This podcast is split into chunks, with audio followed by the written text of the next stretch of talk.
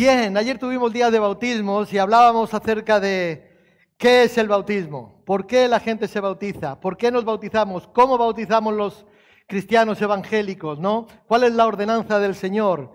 Etcétera, etcétera.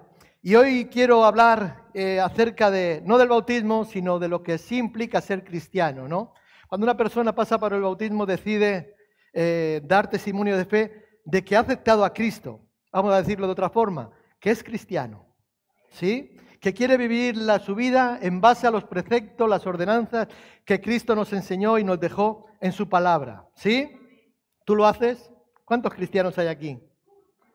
Uno, dos, tres, cuatro, cinco, seis. Aleluya. Ese es el ser cristiano. Ahora, ¿qué es realmente ser cristiano? ¿Qué es realmente ser cristiano? Amén. Es curioso porque el término cristiano, o sea, no fue, vamos a decir, desarrollado o implantado, o si miraríamos de una forma contemporánea, no fue una operación de marketing que los cristianos hicieron. No, o sea, no fue desarrollado por los propios cristianos, ¿verdad? Esta, la palabra cristiano, era, era una palabra, además se utilizaba en tono de burla, una palabra denigrante hacia aquellos que seguían a Cristo. Cristianos son Cristos pequeñitos, ¿sí? Un cristiano es un Cristo pequeñito. Nosotros somos Cristos pequeñitos en base a que seguimos a Cristo, en base a la reproducción del carácter de Cristo en nuestras vidas. Somos cristianos porque reproducimos a Cristo.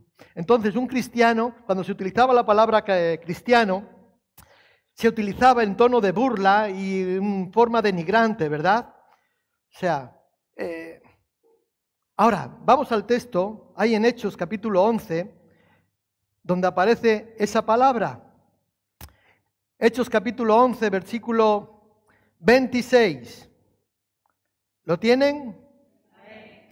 Y se congregaron allí todo un año con la iglesia. Estos eran Bernabé, eh, Pablo, estaban allí con la iglesia en Antioquía, ¿verdad?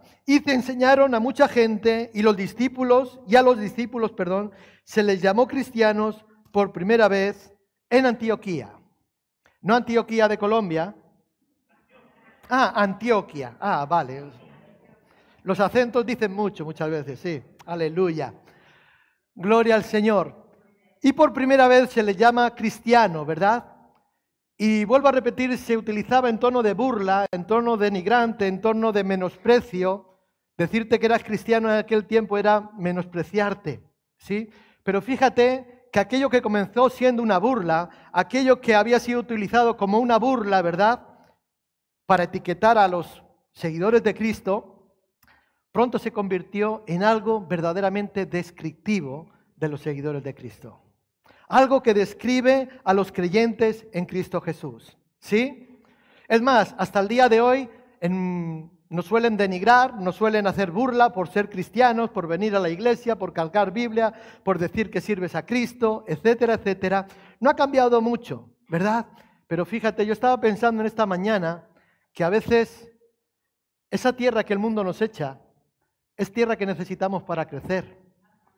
Si miramos la historia de la iglesia, la historia del cristianismo, por años se han levantado anticristos para tratar de hundir a la iglesia, derrotar a la iglesia, eliminar a la iglesia. Y no han podido. Y no han podido. Nerón, César de Roma, mataba a cristianos. Los echaba a los leones. Los colgaba en cruces. Los empalaba en las calles, los untaba de brea y les daba fuego para alumbrar las calles a los cristianos. Pero fíjate, qué curioso que cuanto más se perseguía a los cristianos, más crece. Y han pasado dos mil años y aquí seguimos es que alguien diría, mala hierba nunca muere. No, no, porque somos buena hierba. Amén. Gloria al Señor. Así que lo que no te, o sea, lo que no te mata, te hace fuerte. Así que cuando alguien se levante contra ti con crítica, con murmuración y venga por ti, dale gracias a Dios. Dale gracias a Dios porque esto te va a levantar, esto te va a ayudar a crecer, etcétera, etcétera, etcétera. Aquello que, se, sea, que comenzó siendo una burla fue algo que marcó la vida de los cristianos.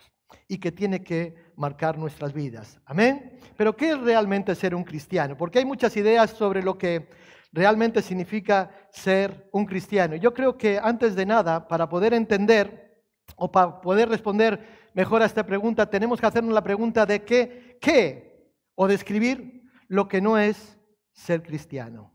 Amén. Para poder dar la respuesta a la pregunta, ¿qué es realmente un cristiano? Vamos a, empezar a describir lo que no es un cristiano. Y yo he puesto algunas cosas que quiero compartir con ustedes y lo quiero hacer rápidamente. Y el primero, tengo que decir antes de nada que aquí hay muchos cristianos.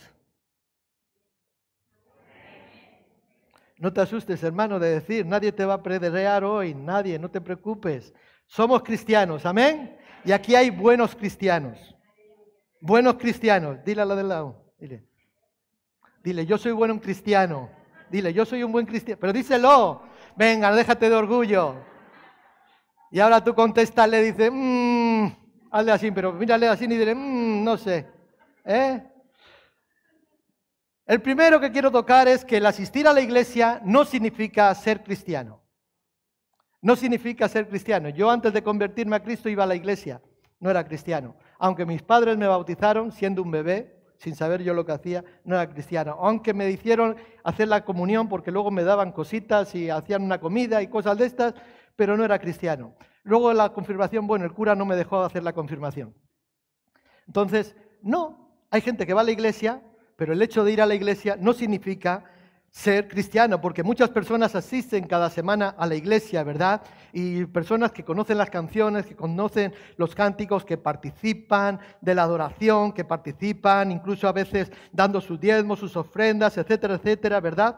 Y piensan que con ello, que haciendo estas cosas, ¿verdad? Que cumpliendo con estas normas, ritos, no sé cómo lo quieras llamar, ¿verdad? Eso los hace cristianos.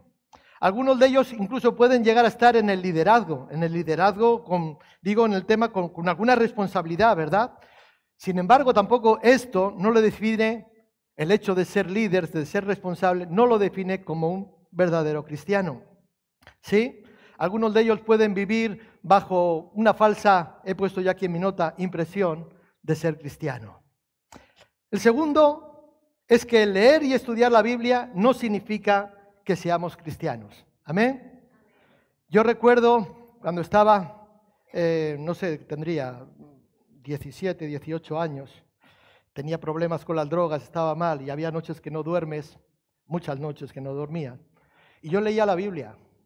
Yo tenía un, bueno, una Biblia, un Nuevo Testamento que me regalaron en un colegio de curas que estuve internado y por las noches no podía dormir y me daba por leer la Biblia, el Nuevo Testamento. No entendía nada pero lo leía, pero no era cristiano. Y trataba de entender, pero no entendía, pero no era cristiano. O sea, tanto la lectura como el estudio de la Biblia yo sé que es necesario, ¿verdad? Y son muy útiles para que nosotros podamos ser, o para cualquier cristiano. Sin embargo, si alguien lee la Biblia, si alguien estudia la Biblia, no significa que sea un verdadero cristiano. ¿Verdad? Vemos el ejemplo de los fariseos. ¿Recuerdan los fariseos cómo Jesús les daba, les daba fuerte, verdad? Que eran estudiosos, que estudiaban la escritura, que, que estudiaban los profetas, que estudiaban la ley, etcétera, etcétera. Eran personas muy religiosas. Sin embargo, Jesús los criticaba fuertemente, ¿verdad? o sea, al tiempo de llamarlos hijos del diablo. ¿Sí? Vosotros sois de vuestro padre, el diablo les decía. Gloria al Señor. Siguiente es que el portarse bien, ¿te portas bien? Andrea dice que sí. Y Geray dice que no. El portarse bien tampoco nos define como cristianos. ¿Mm? Una persona no es cristiano por el hecho de que se porte bien, ya sea que esto implique, pues bueno, pues que no tenga adicciones, pues por ejemplo que fume, eh, que beba, que se drogue, etcétera, etcétera. O sea, que no hable tampoco palabras feas, groserías, ¿verdad? Que no sea un adúltero, perdón, entre otros, digamos, comportamientos, ¿verdad? Todos estos son buenos hábitos, por supuesto, ¿verdad? Amén. Sí, son buenos hábitos. Ahora, yo conozco muchas personas que se portan bien. Conozco muchas personas que se portan bien y sin embargo, de cualquier forma, van al mismo camino, o sea, van en el mismo camino que aquellos que se portan mal, o sea, de las malas personas, ¿verdad? ¿Saben hacia dónde van? Hacia el infierno. Y no se dan cuenta, porque son buenas personas. Ser buena persona, portarse bien, no define a un cristiano. Un cristiano no es aquel que tiene un conocimiento intelectual de Dios. ¿Sabes que a Dios no lo podemos diseccionar? A veces queremos acercarnos a Dios con nuestra inteligencia, con nuestro conocimiento. Y es importante la inteligencia y el conocimiento. Algunos tienen más. Yo tengo la cabeza gorda, pero con poca sustancia. Ustedes conocen que a veces se me lengua la traba y todas estas cosas. Pero no hay problema. O sea, el problema es cuando queremos acercar a Dios por medio de nuestro entendimiento. No lo podemos diseccionar, meterlos en un tubo de ensayo y decir, no, no, no. Sí, estudiamos, leemos, conocemos, ¿verdad? Pero un cristiano no es aquel que tiene un conocimiento intelectual de Dios. No es alguien que mantiene una determinada, digamos, profesión de fe, declaración de fe, ¿verdad? En base a un conocimiento intelectual de Dios. O sea, mi fe se sostiene por lo que yo soy capaz de entender de Dios, por lo que yo he leído, por lo que yo eh, intuyo, por lo que me enseñaron allí en el colegio de los curas, por cosas que eh, intuyo. No, lo intelectual no, porque esta persona puede estar confiando o puede estar pensando o apoyándose en ese conocimiento, digamos, teológico, sin embargo, aunque ese conocimiento sea preciso, aunque sea un buen conocimiento, ¿verdad? No hace que eso sea, o sea, no hace que alguien sea cristiano. ¿Por qué? Porque si en el fondo de pensar, si en el fondo eh, de esa persona, ¿verdad? Está llena de dudas, de nada le sirve. Sabes que las dudas vienen, pero la fe quita las dudas. Amén. Por lo tanto, la inteligencia ¿verdad? El conocimiento intelectual de Dios no nos hace cristiano. Siguiente es reconocer el pecado no significa que seamos eh, cristianos. Cuando tú reconoces tus pecados, cuando yo reconozco mis pecados, eso no quiere decir que yo sea cristiano. Hay personas que reconocen que, pecaron, que hicieron cosas malas, ¿verdad? Es, es, más, están incluso dispuestos a pedir disculpas, a humillarse, a tratar de enmendar aquel mal que hicieron, el daño que provocaron. Sin embargo, esto no los hace cristianos. Esto no los hace cristianos. ¿Recuerdan lo que hizo Judas? Cierro abro paréntesis, ¿no? Ponemos así las comillas. El único que no negó a Jesús. Judas. Y este pidió perdón no le valió de nada. No le valió de nada. ¿Recuerdan? Cuando le llevó allí las monedas, no, no, no, no me he equivocado, perdón, esto es sangre inocente. Tiró allí las monedas dijeron, allá tú, ¿qué nos importa a nosotros? Pedir perdón, pedir disculpas, no nos hace cristianos. El siguiente que he puesto yo aquí, el hacer milagros, no significa ser un cristiano. A veces juzgamos a las personas o juzgamos la espiritualidad, digamos, de las personas, ¿verdad? Por sus obras. Quizás ora por los enfermos y se sana. Quizás son capaces de levantar eh, eh, paralíticos. Quizás son eh, Dios los usa para expulsar demonios, etcétera, etcétera. Y para hacer otro tipo de, milagros o tipo de, experiencias de este tipo, ¿verdad? Y uno podría pensar, o podríamos pensar que esta persona, por el hecho de que hace o o actúa o hace todo este tipo de cosas, debe de tener una buena relación con Dios. Pero Jesús habló muy claro. Pero Jesús habló muy claro y dijo, mm, nunca os conocí. En tu nombre fuimos a las plazas a predicar. En tu nombre bautizamos hermanitos y hermanitas. En tu nombre fuimos a las prisiones a predicar el Evangelio. Visitamos. En tu nombre echamos fuera demonios. En tu nombre hicimos milagros. ¿Sí? ¿Y Cristo que le dijo? apártese de mí, nunca os conocí, hacedores de maldad. Por lo tanto, el hacer milagros no significa que seamos cristianos o que alguien pueda ser cristiano. No es una cuestión eh, determinante. La siguiente, el hacer servicio, un servicio voluntario de voluntariado, no significa ser cristiano. La iglesia de todos los siglos se ha mantenido, se ha sostenido porque ha habido hermanos fieles voluntarios que han dado sus vidas a incluso más allá de sus fuerzas para que la iglesia continúe. Por ejemplo, antes hablábamos con Ricardo, ha salido aquí, él ha estado dando clases a unos hermanos que quieren ser miembros, él ha invertido tiempo de su vida, ¿verdad? Para de lo que él ha recibido, darlos a otros para que ellos a su vez en su tiempo puedan darlo también a otros. ¿Sí? ¿Me entienden? Entonces, ahora, un servicio voluntario no significa que seas cristiano. Una vez más, muchos, porque esa es la realidad, Muchos dan generosamente. Yo conozco gente que es buena, buena dando el tiempo, buena desarrollando eh, su tiempo, invirtiendo tiempo a favor de otros. El voluntariado. ¿Sabes que muchas personas quieren calmar su conciencia con el voluntariado? Cuando estuvimos en Burkina, a mí me llamó la atención que Jenny nos decía algo, ¿te acuerdas? Dice, no, no, nosotros no hacemos obra social. Nosotros mostramos compasión, que es diferente. No hacemos obra social en el sentido de ayudar al necesitado. Ustedes entienden, no, no, no. Nosotros ayudamos al necesitado, pero mostramos compasión, que no es lo mismo. Aunque puede parecer lo mismo, no es lo mismo. Por lo tanto, el hacer un servicio voluntario no significa ser cristiano. Mucho tan tiempo, dinero, ¿verdad? Conocimiento, como decíamos, para poder ayudar a otro. Y es cierto y es verdad que muchos cristianos Muchas obras que cristianos han comenzado, ¿verdad? Han estado al frente de la construcción de hospitales, de escuelas, ¿verdad? Organizaciones benéficas. Estoy pensando en el ejército de salvación, estoy pensando en el ministerio donde yo nací, Remar, ¿verdad? Allí los vimos también en Burkina Faso, allí estaban, ¿sí? Eh, o sea, hay mucha gente que, o cristianos que han estado al frente de, de todo esto, ¿verdad? Y seguramente más que cualquier otro grupo de personas que no sean cristianos.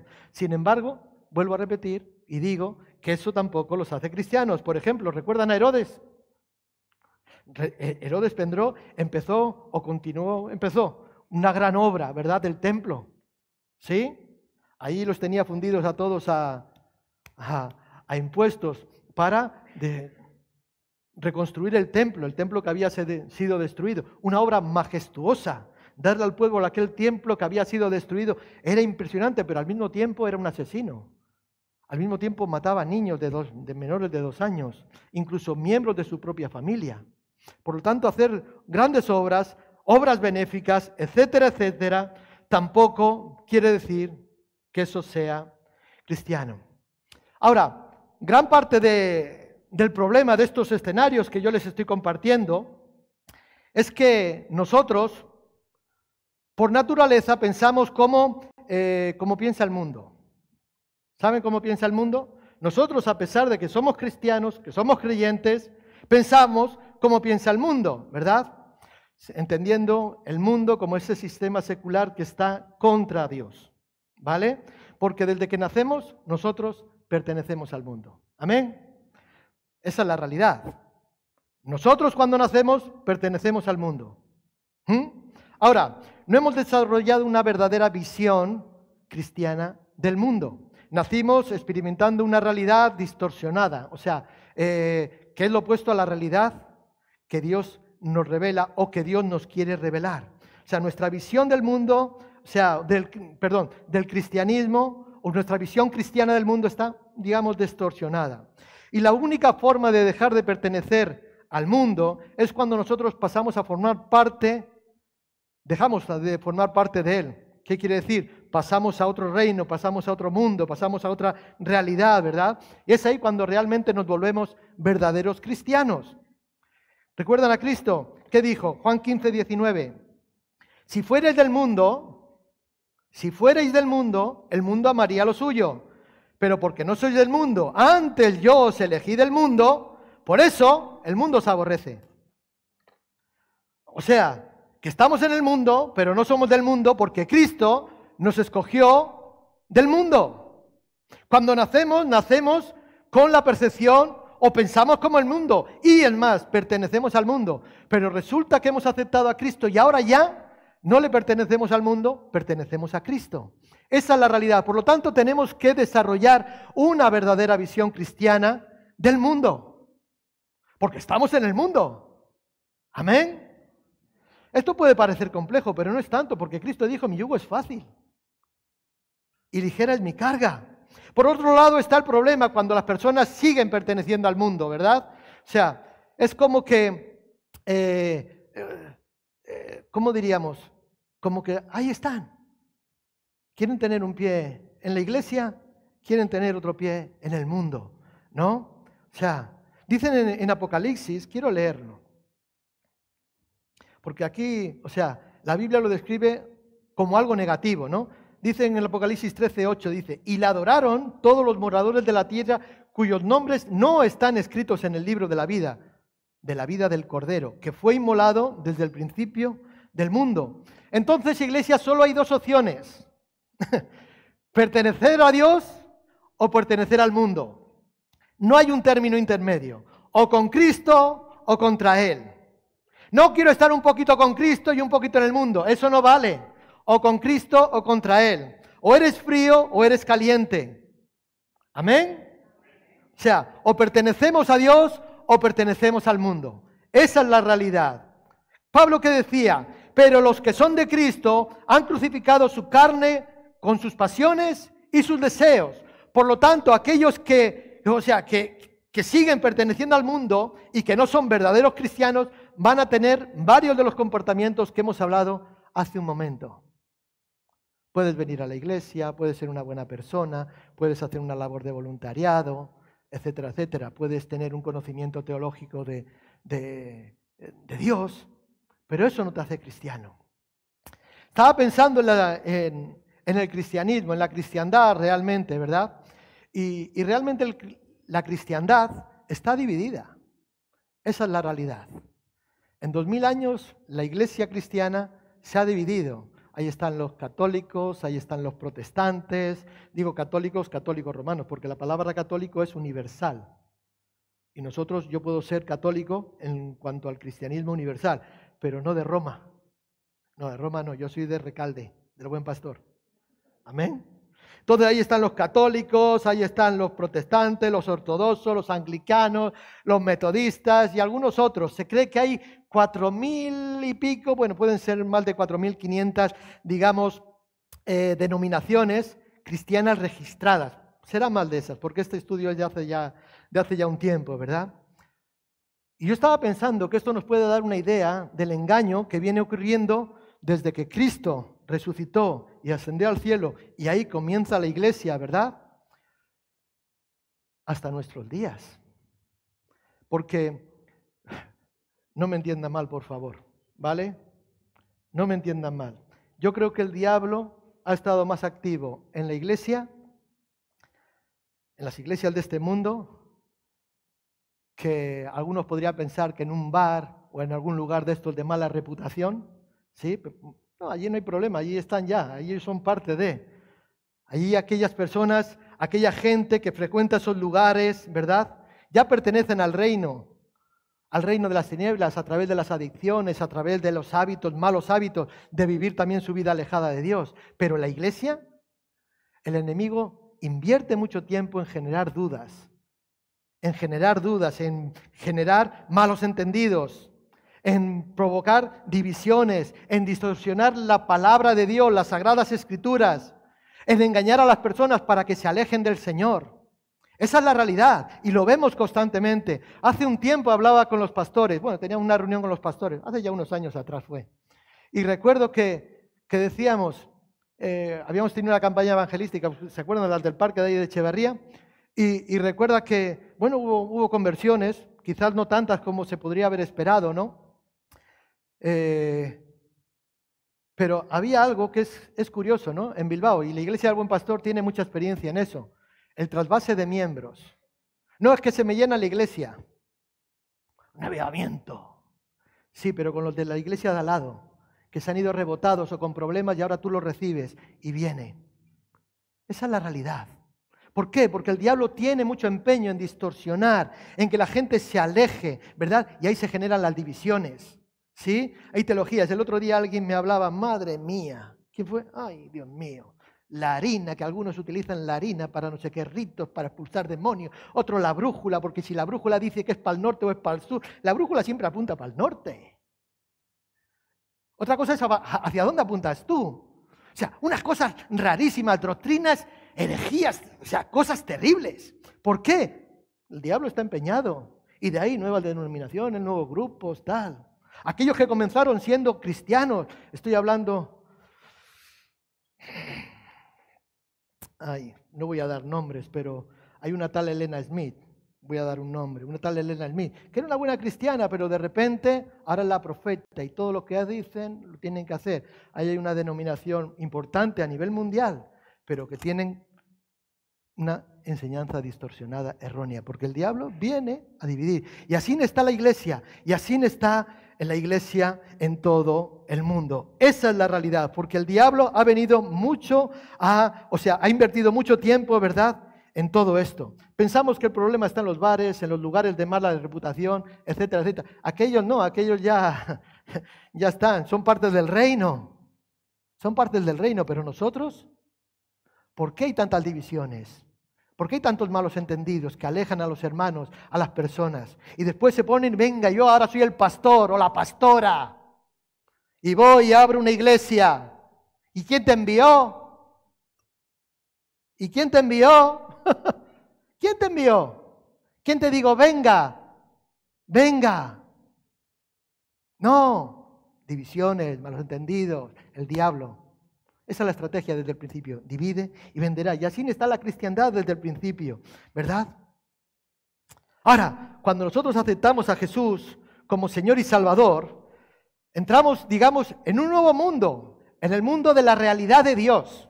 ¿Sí? Es como que, no, me entiendan mal, pasamos a formar parte del juego de Dios. Aunque Dios no juega con nosotros, ustedes me entienden, ¿verdad?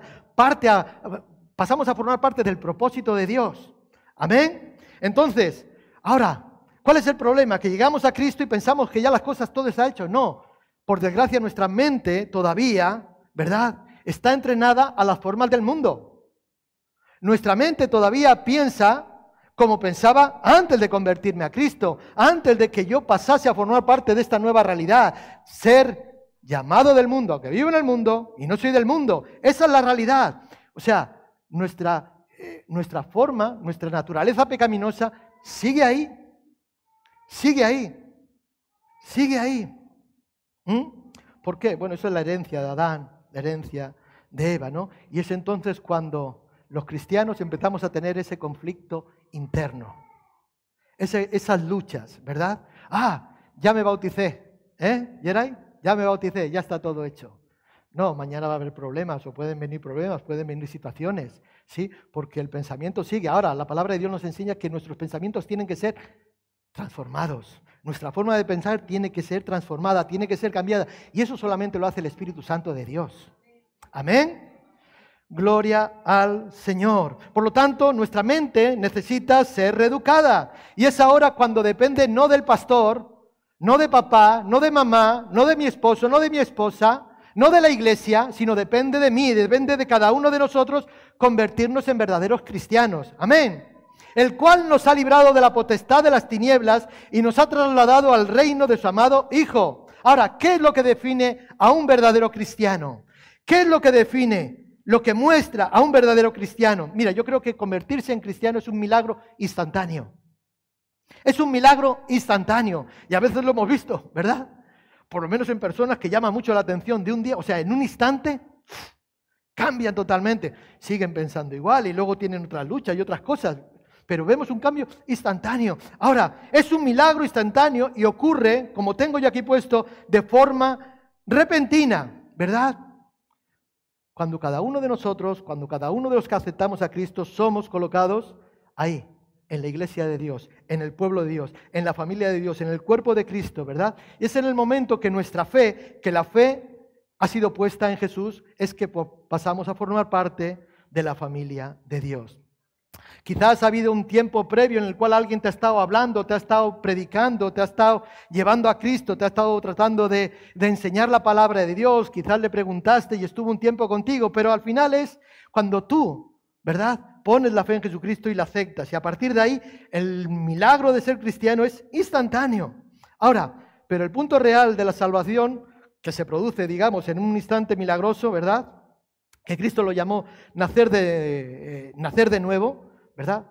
Que es cuando se pasa de la muerte a la vida, desde el reino de las tinieblas al reino de Jesucristo. De modo que si alguno está en Cristo, nueva criatura es, las cosas viejas pasaron, todas son hechas nuevas. También Jesús les decía ahí en el capítulo 15 de Juan, pero cuando venga el consolador, a quien yo, a quien yo os enviaré del Padre, el Espíritu de verdad, el cual procede del Padre, él dará testimonio acerca de mí. Mas el consolador, capítulo 14, versículo 26, mas el consolador, el Espíritu Santo, a quien el Padre enviará en mi nombre, Él les enseñará todas las cosas y os recordará todo lo que yo os he dicho. Yo creo que en esencia ser cristiano es ser un discípulo de Dios, un discípulo de Cristo, ¿verdad?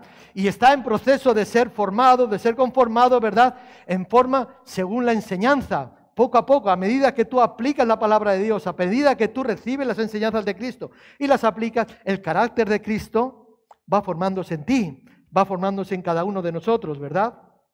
¿Por qué? Nuestro ejemplo perfecto es Cristo. A Él le miramos. Somos cristianos, Cristos pequeñitos. Amén. Él es nuestro ejemplo.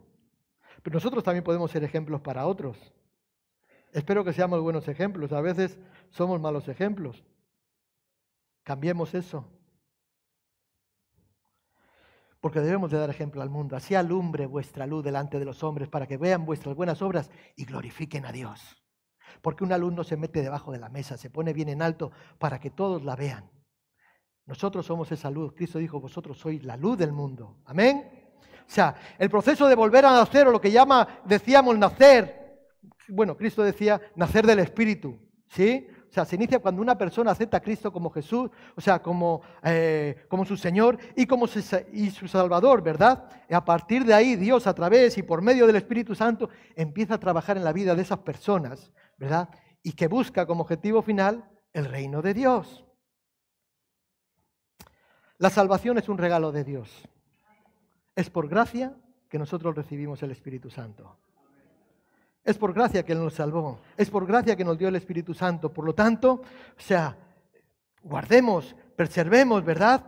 Cristo dijo, de cierto, de cierto te digo, que el que no naciere del agua y del Espíritu no puede entrar en el reino de Dios. El viento sopla de donde quiere y oye su sonido, mas ni sabe de dónde viene ni a dónde va. Así es todo aquel que es nacido del Espíritu. No es que vas perdido por el mundo, no, sino que Dios es el que guía tus pasos. ¿Cómo? A través y por medio de su Espíritu Santo. ¿O ignoráis que vosotros sois templo del Espíritu de Dios? Antes le decíamos a los hermanos, sois portadores de la presencia de Dios. Sois portadores de Cristo en vuestras vidas. Llevamos a Cristo eh, por este mundo. ¿Sí? La presencia de Dios. Amén. ¿No ignoráis que sois, que vuestro cuerpo es templo del Espíritu Santo, el cual está en vosotros, el cual tenéis de Dios y que no sois vosotros?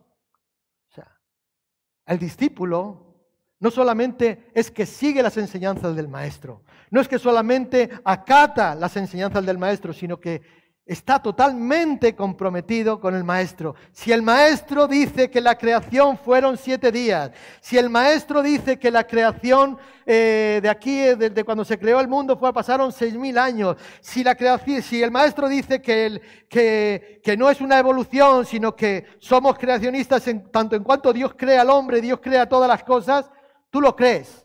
¿Amén? ¿O no lo crees? Si no lo crees, luego lo hablamos. Puede ser, yo hay muchas cosas que todavía me cuesta, me cuesta, ¿sí? ¿Tú sabes que Dios mataba a niños? Bueno, lo he dicho mal, borren eso. No dejen a nadie con vida. Mujeres, niños, hombres, vacas, todo, todo fuera. A mí no me da, ¿eh? Pero, si está ahí, si Dios lo dice, por algo será por algo será. Un verdadero cristiano es aquel que se ha comprometido por completo con el Maestro, con Jesucristo, ¿verdad? Es un, cristiano verdadero, es uno que estudia y que aplica las palabras de Dios en su vida, ¿verdad? No pone en duda lo que, o sea, la capacidad o la sabiduría, no, no. Si el Maestro, como decíamos, cree en Adán y Eva, pues bueno, que eran personas reales que estuvieron en la tierra, etcétera, etcétera, lo cree. Si el Maestro indica que Él, Jesús, es el único camino verdadero a Dios, el verdadero cristiano no lo duda. Amén. Amén. En esto es glorificado mi Padre, en que llevéis mucho fruto y que seáis así mis discípulos. Jesús vino a restaurar la relación que la gente, que el hombre tenía con Dios. Y por ello nosotros debemos de aprender a hacer las cosas como a Dios le gusta, no como nos gusta a nosotros, no como le gusta a tu esposa o tu esposo, no como le gusta a tu jefe, sino como a Dios le gusta, porque haciéndolo de esa forma le gustará a tu jefe, le gustará a tu esposa, le gustará a tu esposo, etcétera, etcétera. Amén. O sea, hagamos lo que Él nos pide. Cualquier otra cosa no es ser auténticos cristianos. Si me amáis, dijo Cristo, guardad mis mandamientos. Guardad mi palabra. Amén. Porque la palabra de Dios puede también salvar perpetuamente a los que por Él se acercan a Dios, viviendo siempre para interceder por ellos. Entonces le dijo ahí, Juan capítulo 6, le dijeron, ¿qué debemos hacer para poner en práctica las obras de Dios? Respondiendo Jesús les dijo, esta es la obra de Dios, que creáis en el que Él ha enviado. ¿En quién? En Jesucristo. Y como cristianos, nuestra fe en Cristo se basa en tres cosas. Primero, en que Él murió por mí.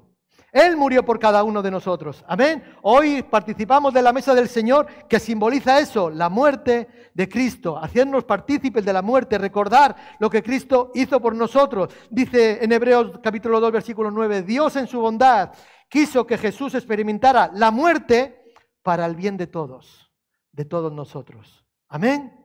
O sea, Él murió por mí. Él murió por mí, ¿verdad? Y como cristiano eso tiene que ser una base. Y eso es lo que fundamenta realmente nuestra base.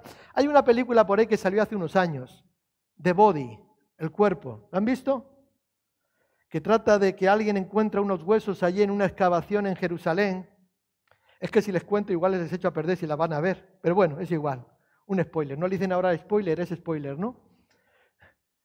Y resulta que encuentran unos huesos en una tumba de un hombre rico. Y resulta que en el cráneo, en aquellos huesos en el cráneo había como marcas de óxido y en los huesos de las manos, de las muñecas y tal, se veía óxido, los clavos, las espinas y todas esas cosas y tal. Y claro, empezaron a atar cabos y pensaban que era la, tumba de aquel hombre rico, José de Arimatea, donde pusieron el cuerpo de Cristo, etcétera, etcétera. Entonces, ¿qué pasa con la fe cristiana? Porque si Cristo no resucitó de los muertos, decía Pablo, van a nuestra fe. Y somos los más dignos de conmiseración del mundo. ¿Te imaginas? Lo que da fundamento a nuestra fe es que Cristo murió.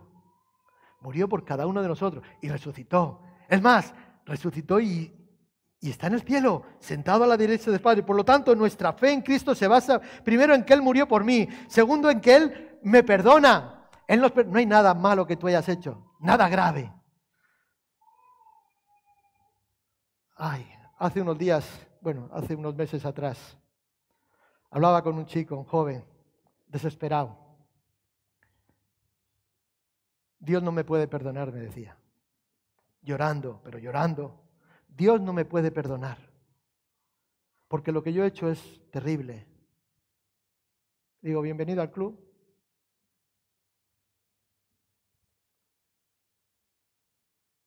No hay nada que tú puedas hacer que Dios no te perdone. No hay nada.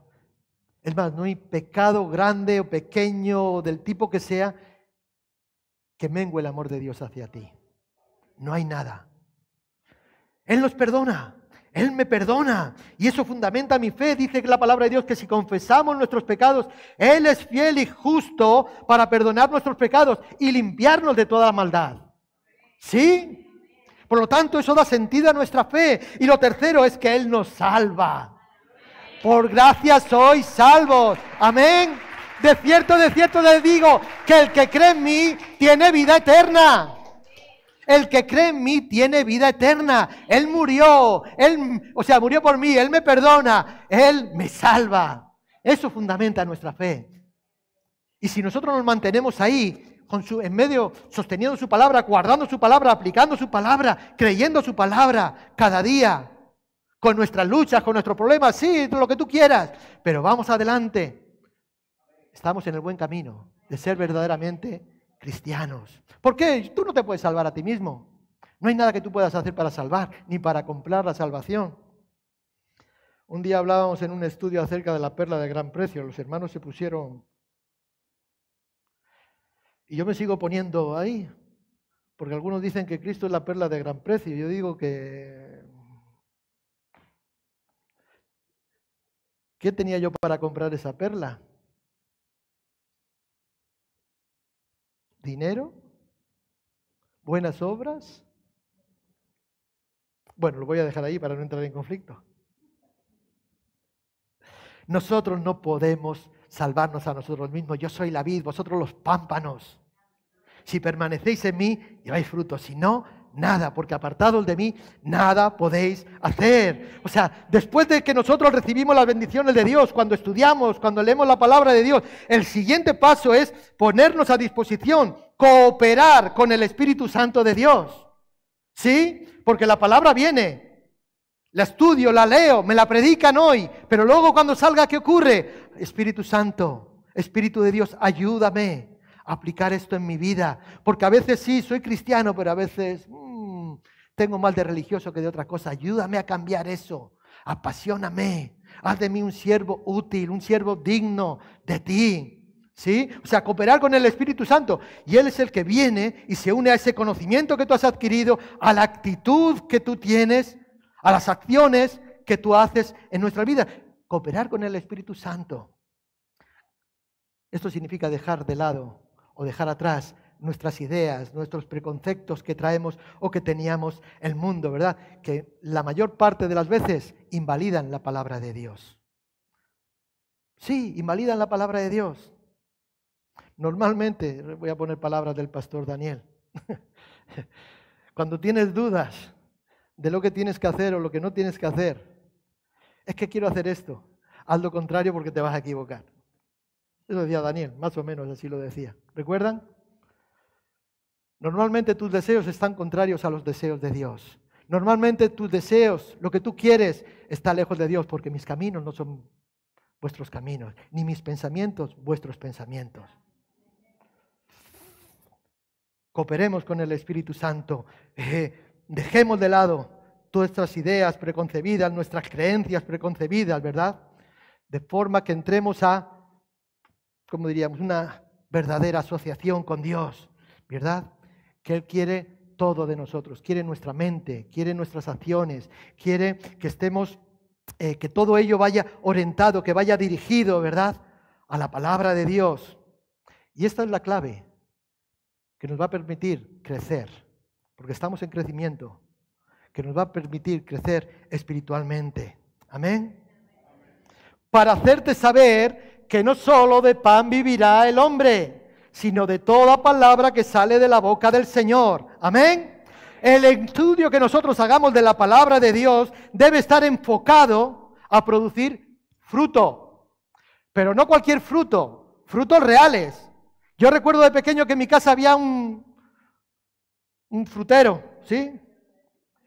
Y con unas frutas más bonitas, eran de plástico tú. Pero eran, vamos, te llamaba la atención. Y algunos le echaban mano, ¿verdad? Todo lo que hagamos tiene que ir enfocado a producir fruto, pero fruto real. Fruto real, no fruto de plástico. Amén. Que no beneficia a nadie y que solamente son decorativos. Yo soy la vid verdadera y mi Padre es el labrador. Todo pámpano que en mí no lleva fruto, lo quitará.